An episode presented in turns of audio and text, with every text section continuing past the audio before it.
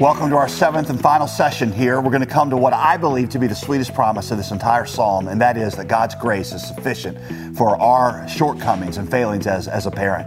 You see, what the psalmist says uh, is that it's the Lord who builds the house, it's the Lord who is the watchman who stays awake when we're asleep, it's the Lord who is growing and building the city when we've done everything we know how to do and are left with nothing really to do except for hope and trust in the grace of God. We're going to talk about the fallacy of perfection and that if you can just do it right, do it perfectly, everything will turn out the way it should. And that that's what leads to this restless sleeplessness, worrying about um, what if we miss it, because we are going to miss it.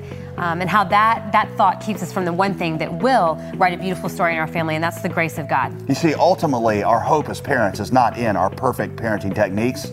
It's in the grace of God. The gospel reshapes everything about parenting, but probably the most important thing it reshapes is, is, is where we trust and where we hope. Um, we're not trusting in our perfect abilities to be a parent anymore um, than we're trusting in our righteousness to secure our acceptance before God. We trust in God's grace um, for, for, for all those things, um, and especially becomes very pertinent as, as, we, as we think about parenting. Um, we're going to talk about how to develop a, uh, a prayer list in this for your kids, how you can learn to pray with the Holy Spirit about what God is doing um, in your kids' lives and to trust in Him. this is going to be a sweet promise. It's one of my favorite parts of this whole, this whole passage. so I'm looking forward to getting into God's Word.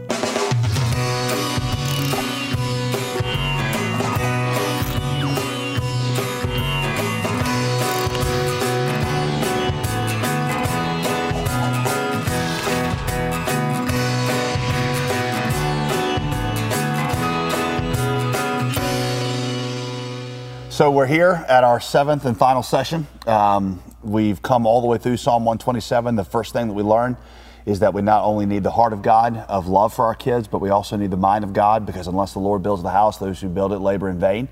Um, the second thing we took a look at was why, um, if children are, are our inheritance, why the most important thing for us to teach them is the gospel, and why the home is to be a place where they, they really learn the gospel.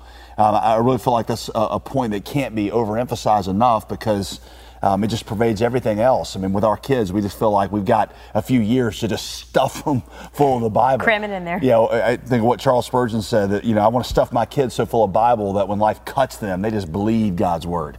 Um, but that's, um, that was the second thing we did. The, um, the third thing we did is we looked at the two um, gardens that God grows the kid in in the gospel. One of them is the home, and the other one is the church, and why we need to prioritize relationships in both of those things. Um, then in the fourth session, we asked the question of why God gave us our, our children.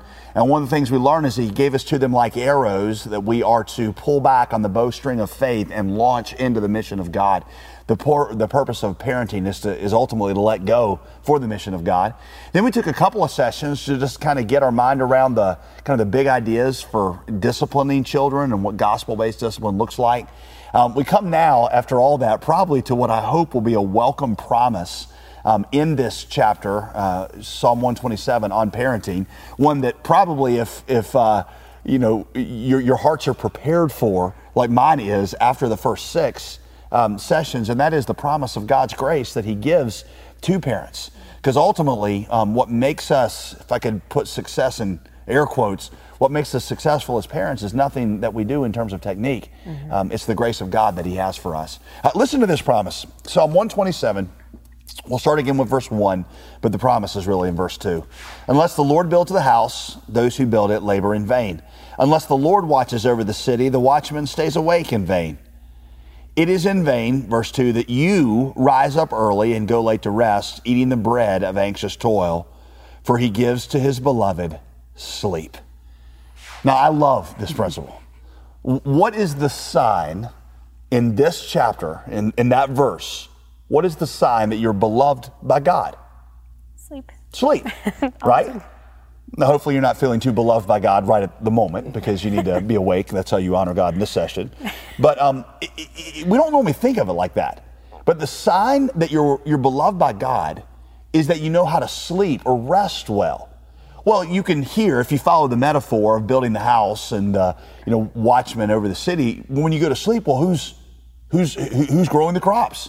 If the watchman's asleep, who's watching over and protecting the city? and the answer that the psalmist gives is, well, God is doing that. God is the one who, when you have reached your human limitations, and you've done all you can do, God is the one who actually watches over it for you, and He's the one that actually builds the city. Now, that principle applies to a lot of different areas of our life. The principle is that we do what we can, we do as much as we know how to do in, the, um, in faith and in the power of God, and then we lay our heads on our pillow at night and we sleep knowing that God is the one whose, whose grace makes up for what we, what we can't do. So it applies a lot of different places, but it's really interesting to me that God taught us this principle in the midst of a chapter in the Bible on parenting. Yeah. Um, you know, you can uh, you can always tell like a brand new parent because they have late nights, all nighters, late feedings, bedwetting with young kids. You know, so they have the bloodshot eyes, sort of the like haggard look. Um, but there's two different types of sleeplessness, and we're not talking about that here. That's that's obviously taking care of the things you have to take care of then. But there's this other kind of sleeplessness that we are talking about, and that's like when you are um, not able to to rest at night because you feel the strain of carrying that burden, carrying that load, that you feel like it all rests on you, and then I mean, if you, did something wrong, then, then it's, it's going to mess lost. everything up. and so that keeps you awake at night. And that's what God is actually talking about here. That that is not how it's intended to be.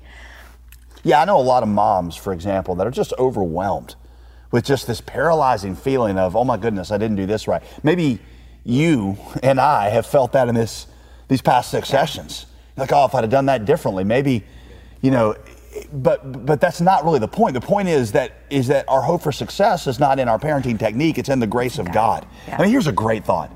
Listen, God cares more about your children and my children becoming what he wants them to be than even I do. Sometimes that's hard to believe because you kind of think, well, if I were God, I wouldn't have put him in, in my charge if that's the case. He, he's he got does. he's got more invested Yeah. in the life of our children because he shed his blood for them.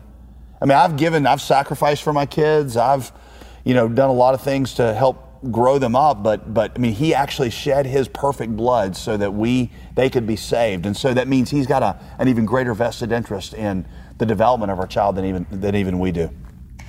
Elise Fitzpatrick said um, something that I thought was really good in her book, Give Them Grace. How many books that you read, how many articles, things like that, that say, like, if you do this technique or you do this method of parenting, then, you know, there's a guarantee that your kids, that's kind of what they're saying in their book. Like, if you do it this way, then your kids will turn out right. Yeah, here's six things, do Yeah. them all, and that's Check, a check, guaranteed check. success, a recipe for a perfect kid. And it's just, I mean, it seems kind of crazy because God was a perfect father, because he's God, and yet a third of his angels left him. So her point And is kind of, the only two humans that he created directly, Adam and Eve, they both left too. yeah. So it's kind of like, do you really think that you can out technique God in the parenting department? I mean, that's crazy. Yeah, and then she says that the really, and this is a great book, Give Them Grace. We both read it. Uh, it really helped kind of shape some of our understanding of parenting. She said the really dangerous, um, the really dangerous element of that way of thinking is that it keeps you from the one most necessary thing that you really need as a parent, and that is a, a real confidence and a dependence on the grace of God. You know, she points out in this section in First Peter where where the, the, the, um, Peter is talking about all the things that we do, you know, to try to keep ourselves walking with God. And, and she says, um, 1 Peter 5, at the end, Peter says, after all this, though, it is God Himself who will, His grace is what will, what will sustain you. After we've done everything we know to do as parents, after we've read all the books, watched all the videos, done all the sessions, our hope ultimately is in the grace of, of God. Which, if, if I could say this to some, um, you know, that uh, when I talk to somebody who's a single mom, um, or whether they're in a place where they feel like they're they're one or the other, like the your, your wife isn't a good mother, or your um, you know the husband isn't a good father.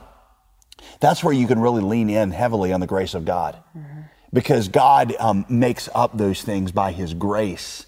So if you feel like you've messed up, Right. God, He gives more grace. That's what He promises there. In the end, He can He, he can make up for any weakness, any imperfection. That's what He does. Yeah, places where you've messed up, and I don't want to mean uh, imply that there's not, you know, con- natural consequences of it, but places where you have messed up are invitations for you to lean heavily into the grace of God, which is a deeper um, well than any of us probably ever imagined. It's like when somebody comes to God needing grace. I mean, it just flows out of him. You touch the hem of his garment, it's like he can't even control it. It just it's like a reflex. It just flows into into us. Now, the very nature of this point about depending on the grace of God kind of, you know, moves away from a practical application list that I can give you. But if I were to give you one practical step, one way to apply this, it's developing a, a prayer list for your, your kids. That's something both Veronica and I have done. I mean, I actually have it written down on a card for each of my kids that I, that I pray through. Um, one of the things that I'm trying to do um, in developing that prayer list is actually listen to God um, in the Holy Spirit for what He is putting on my heart for my kid. Um, we, we, we, call it listening prayer. Uh, usually you think of prayer as talking to God, which it certainly is. But, but you know, if the Holy Spirit is praying through us, which Scripture teaches that He is, then it makes sense that we would listen to what the Holy Spirit is putting on our hearts for our kids. And that's some of the things I'm trying to write down. Here's a particular burden I have. Here's a hope or aspiration I have for my kid. What you're trying to get to in that is that you know that raising your children, raising the next generation is not something we do for God mm-hmm. as much as it is something we do with God. Mm-hmm you know, I think if I were trying to summarize all this into one kind of big takeaway, it's, it's simply this. Um, when we understand that it's the Lord who builds the house, when we understand that His grace really is sufficient, then as a parent, I can sleep, I can rest. Because I know that when the watchman, me, is not up and I'm resting, who's watching over my kids? Well, God is. When the farmer is not awake early in the morning, who's growing the crops? Who's growing my children? The answer is God is and God ends up doing a better job than even than even I would. Um, you know, we want to end this whole um, study, all seven sessions here. We want to end it um, really in the same place that we started, and that is with the gospel, because what we understand is that the gospel is what leads us to a completely different way of approaching parenting. And if we want to become better parents, then we really ought to just know the gospel more. You know, he, here's the gospel for us as parents. God does not accept you or me because we are a perfect parent. God doesn't accept me because I'm perfect in anything. God accepts me because of what his son did for me on the cross, what he provided for me, and what he gave to me by grace. In the same way, God does not let me have um, a child that grows up to be, you know, perfect because of my perfect parenting techniques. What God does is he gives grace as a gift. And so if I depend on, if I lean on my ability to have the right parenting techniques, then I'm ultimately trusting in myself, which is the worst thing to do. I need to trust in the grace of God for my parenting. I need to draw closer to God, learn to trust in His grace more, and say, My hope for my children is not in any technique I'm developing. It's not in how consistent my character is. It's not in how well I've played every single part of their life. My hope is in the grace of God, which is a river that rushes deep and wide and is a stream we can never um, get, our, get, our, get our hearts or minds around. His grace really is sufficient.